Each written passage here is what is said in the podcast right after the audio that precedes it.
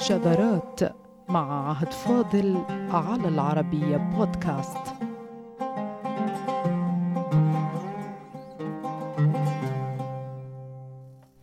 آداب اللغة العربية لم تقتصر وحسب على المتمتعين بسلامة ووظائف كامل حواسهم بل كان التصنيف يأخذ في الاعتبار من قدر لهم لسبب أو آخر ألا يتمتعوا بحواسهم كلها إن سمعا أو نظرا أو نطقا وسوى ذلك.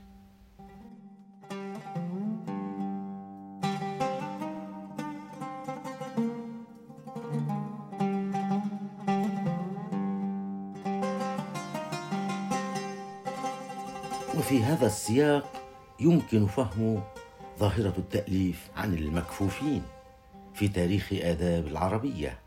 إذ تنفرد من بين ما تنفرد بمصنفات عن المحرومين من نعمة البصر.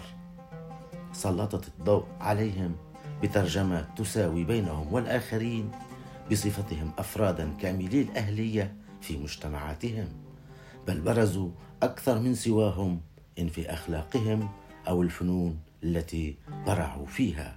وتلك كانت الخلفية الأساسية لوجود عدد غير قليل من الكتب التي ترجمت للعميان أو غيرهم.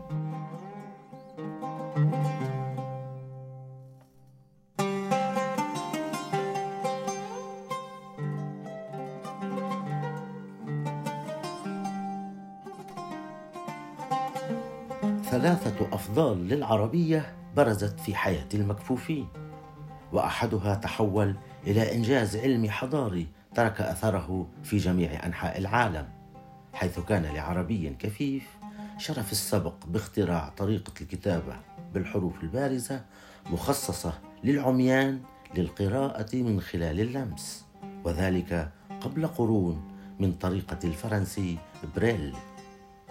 وصار التأليف عن العميان بقصد إبراز ما يدركونه أكثر مما يدركه المبصرون كما قال الجاحظ في كتاب له وهو من أقدم من كتب في هذا الباب.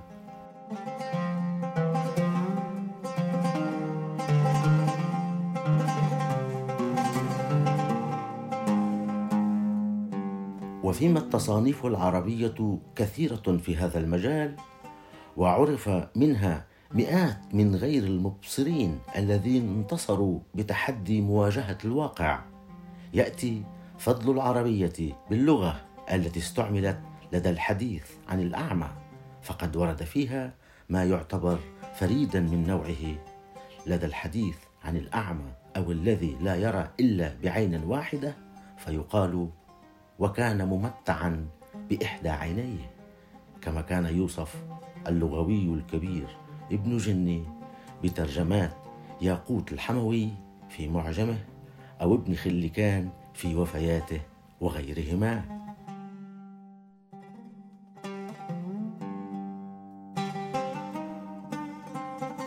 العميان الذين كانوا فصولا أو أبوابا في مصنفات كثيرة كما لدى الجاحظ أو لدى الصفدي وظهروا فيها بارزين في مجتمعاتهم أشد البروز في بعض الأحيان.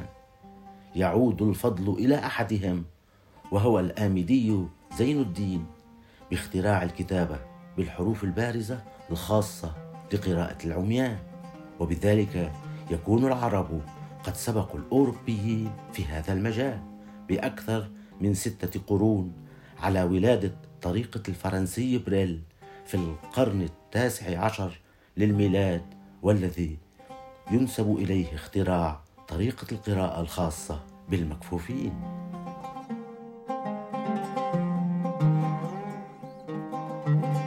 ولد زين الدين الآمدي وهو أبو حسن علي بن أحمد بن يوسف الحنبلي في أواسط القرن السابع للهجرة في مدينة آمد ويصفها الجغرافيون والرحالة العرب بأنها أعظم مدن ديار بكر وأشهرها ذكرا وهي تقع الآن في الجنوب الشرقي من الجمهورية التركية.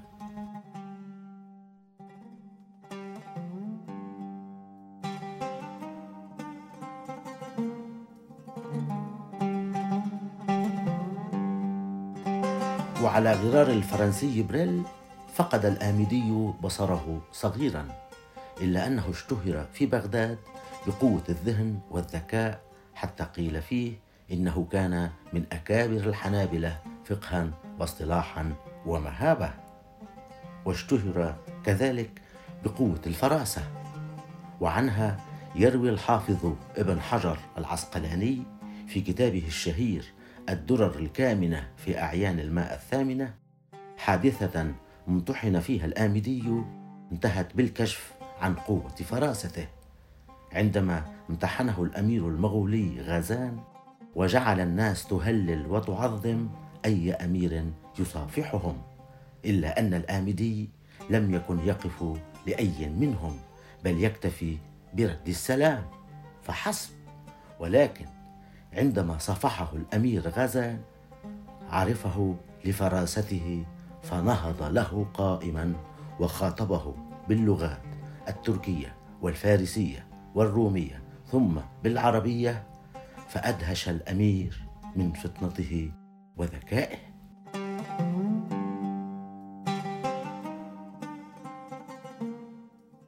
ومن الجوهري الإشارة إلى أن المصنفين العرب خاصة كقامة ابن حجر عندما تحدثوا عن اختراع الآمدي بصناعة حروف بارزة تمكن غير المبصر من القراءة باللمس لم يكونوا مدفوعين بحس السبق أو التقدم على الأمم الأخرى. ذلك أن اختراع طريقة الكتابة للمكفوفين هو أمر حديث ولم يكن مجالا للمغالبة أو المفاخرة بل جاء كجزء من سيرة الرجل. ثم لم يتخيل أي واحد ممن وضعوها أنها ستتحول إلى شاهد إثبات على أن العرب هم أول من اخترع حروف كتابة للمكفوفين.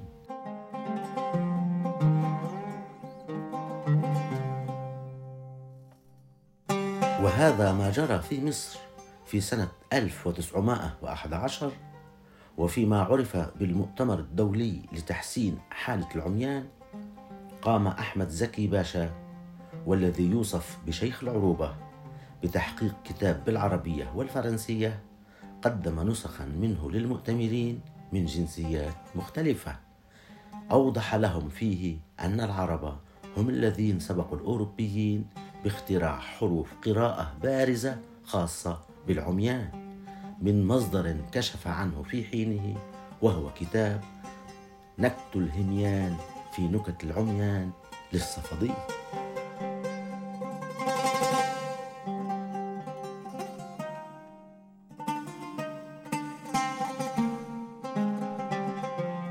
والصفدي هو صلاح الدين بن أيبك صاحب الوافي بالوفيات وهو من أشهر المصنفين العرب والمسلمين. وترجم ابن أيبك للآمدي زين الدين مخترع حروف القراءة للعميان. وعرف به الناس ولكن أيضا ليس من منطق التفاخر بل حبا بكتابة سير وفضائل العميان واستجابة لشغف عميق بالتصنيف والتأليف إذ قال في مقدمة كتاب آخر له عن العميان هو الشعور بالعور ما يؤكد الشغف بالكتابة. وبعد فإن التصنيف فن لا يمله من اعتاده. ولا يلتذه إلا من اشترى له سهره وباع فيه رقادة.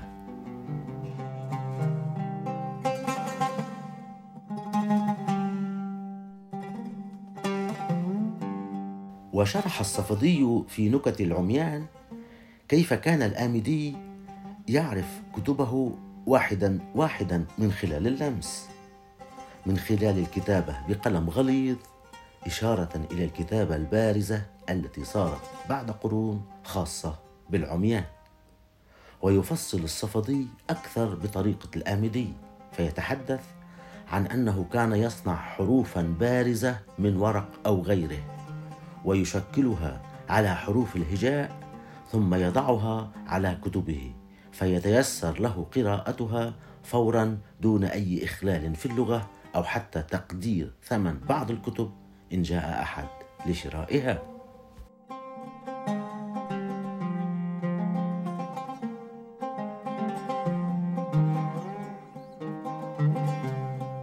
أما ابن حجر فإنه وصف طريقة الآمدي بصناعة حروف قراءة للعميان بالتالي ويقول وكان يمس الكتاب فيقول هذا يشتمل على كذا وكذا فلا يخطئ. فإن كان الكتاب بخطين قال هو بخطين أو بقلم أخف من الآخر قال كذلك فلا يخطئ قط.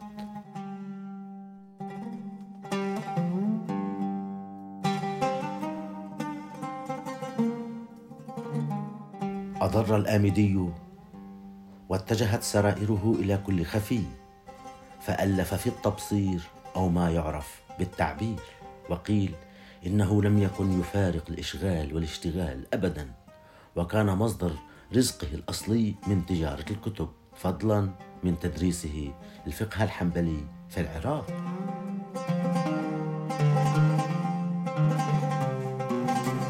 هكذا العربية أتمت ثلاث فضائل للمحرومين من نعمة النظر بوضع مصنفات كثيرة تتناول سير العميان وذكاءهم وعبقرياتهم وأدبهم حتى صار أحد تلك المصنفات وثيقة علمية عالمية تثبت سبق العرب الأوروبيين باختراع حروف القراءة للعميان على يد زين الدين الآمدي وهي الفضيلة الثانية.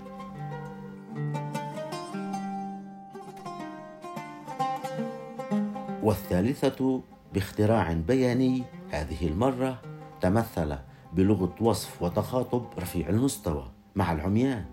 حد القول كان ممتعا بإحدى عينيه إن كان أعور أو أعمى.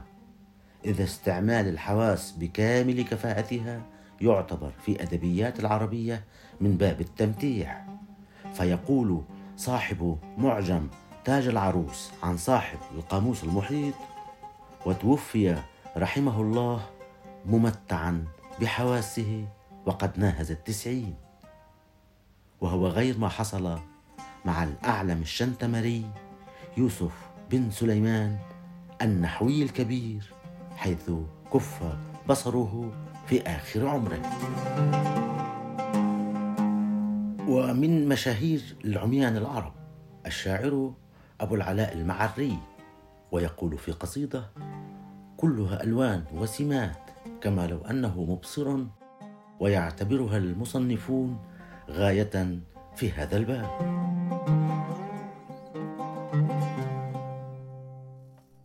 رب ليل كأنه الصبح في الحسن وإن كان أسود الطيلسان قد ركضنا فيه إلى اللهو حتى وقف النجم وقفة الحيران. فكأني ما قلت والبدر طفل. وشباب الظلماء في العنفوان. ليلتي هذه عروس من الزنج عليها قلائد من جمان. وكأن الهلال يهوى الثريا فهما للوداع معتنقان.